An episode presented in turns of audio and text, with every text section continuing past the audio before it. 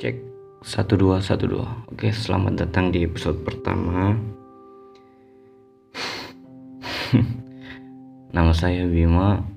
Hmm, hari ini mau bahas masalah apa, pentingnya berbagi cerita sama orang lain.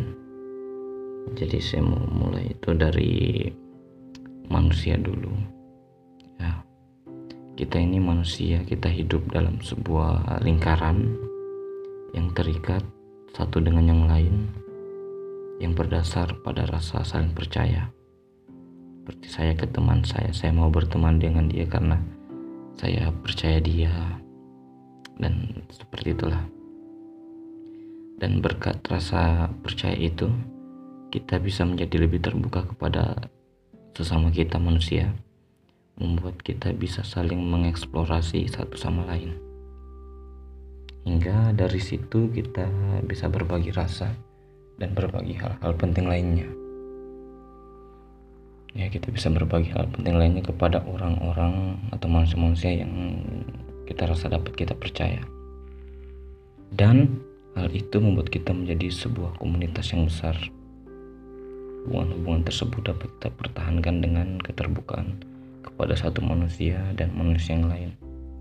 Dan hal itu sangat perlu untuk dilakukan, sebab itu adalah tiang kita untuk dapat saling terhubung satu sama lain. Ya, terbukaan yang saya maksud itu salah satunya ialah komunikasi. Ya, salah satu bentuknya komunikasi.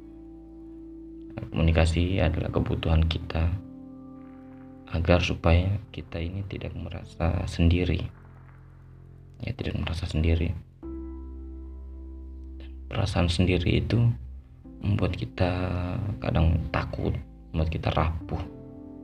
Ya, intinya bikin takut lah kalau merasa sendiri, sunyi, kayak tidak ada orang yang ada begitu. Saya bingung mau ke kalimat yang seperti apa, tapi mungkin kalian pernah merasakan kayak merasa sunyi sendiri.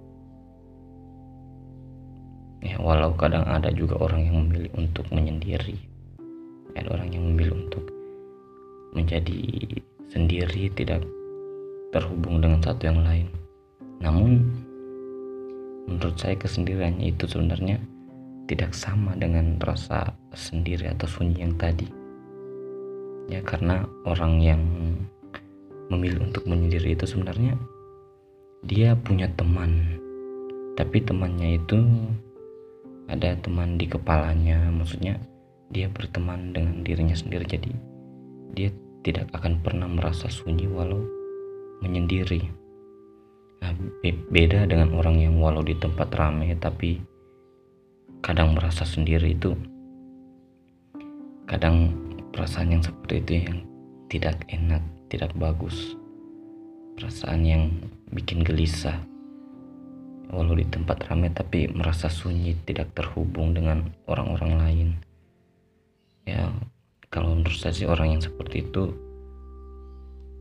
tidak, kenapa dia merasa sunyi, karena dia mungkin belum belum berteman dengan dirinya sendiri, akhirnya membuat dirinya merasa sunyi walau berada di tempat yang ramai.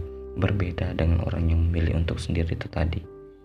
Ya, dia sudah punya teman mungkin di kepalanya, maksudnya sudah berteman dengan dirinya sendiri. Ya, kalau berada di tempat yang sunyi, nah, beda dengan orang yang merasa sunyi di tempat yang ramai tadi. Dan kesunyian itu yang membuat kita takut,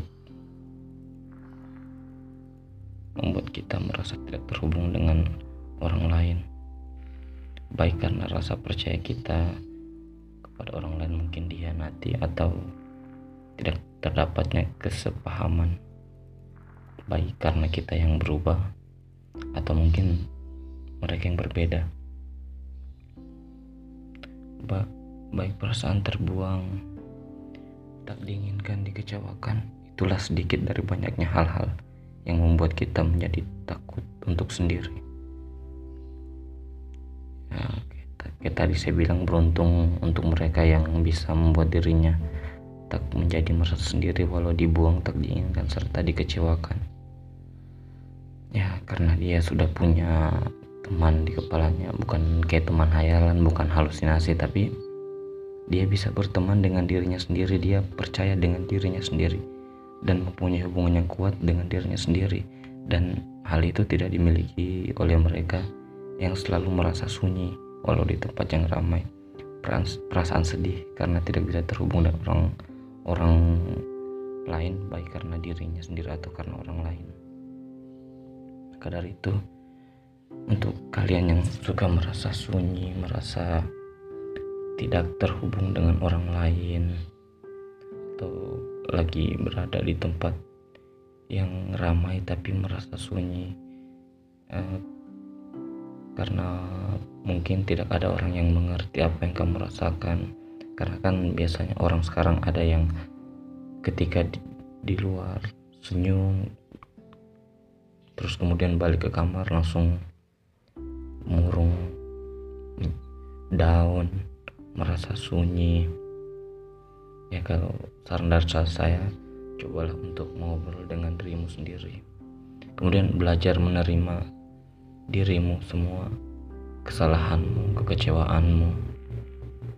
Dan memang kita harus belajar menerima diri, karena cuma diri kita yang tidak akan pergi walau semua orang pergi. Temui kecewamu, terimalah kecewamu, walau harus menderita, tapi itulah agar tapi itulah cara agar kita tidak merasa sunyi. Berteman dengan diri sendiri, berbagi cerita dengan orang lain. Memang berbagi cerita dengan orang lain juga tidak kalah penting dengan berbagi dengan diri sendiri, ya, karena orang lain ada untuk membuat kita bisa menganalisa diri kita sendiri. Jadi kita bisa merefleksikan diri kita lewat orang lain, apakah kita sudah menjadi orang yang kita inginkan atau belum. Ya, salah satunya bisa kita lihat dari bagaimana respon orang lain kepada kita, ya. Dan juga berbagi cerita itu penting untuk mental health kita. Dengan hidup sebagai komunitas tersebut menjadikan kita terbiasa untuk menjadi makhluk sosial, walau sebenarnya tidak harus menjadi makhluk sosial juga.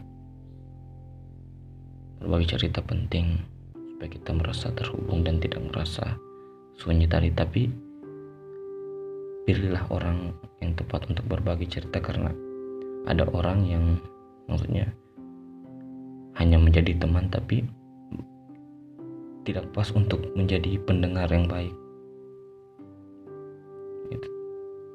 Kenalilah orang dengan baik, kemudian eksplo, saling eksplorasi supaya bisa menjadi teman.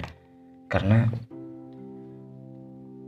walau kadang terlihat seperti kamu punya banyak teman, tapi belum tentu orang-orang tersebut menjadi apa menjadi penghilang rasa sunyi, rasa sendiri yang mungkin biasa kamu rasakan. Ya, kembali lagi tadi, mungkin karena kodrat kita katanya sebagai makhluk sosial harus saling berbagi cerita, tapi kalau menurut saya sebenarnya itu kita tidak harus menjadi makhluk sosial juga. Banyak orang mengira kita kita tidak bisa hidup sendiri karena kita adalah makhluk sosial, ya, seperti kayak kita tergantung pada orang lain. Kalau saya sih mungkin agak keliru, karena sebenarnya kita bisa hidup sendiri tanpa orang lain.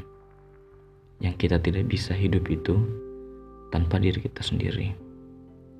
Ya, kalau hidup dengan orang lain itu pilihan, bisa ya, bisa tidak. Tapi untuk hidup dengan sendiri itu bukan pilihan, itu kewajiban. Mengapa? Karena itu tadi, kita tidak ingin merasa sunyi, terasingkan, dan merasa tidak diterima. Mungkin cukup ini saja di episode pertama, karena ini episode perkenalan, jadi belum mau belum mau terlalu jauh membahas sesuatu. Saya juga bingung dari tadi ngomong apaan ini, tapi oke, terima kasih sudah mau mendengar. Oke, see you.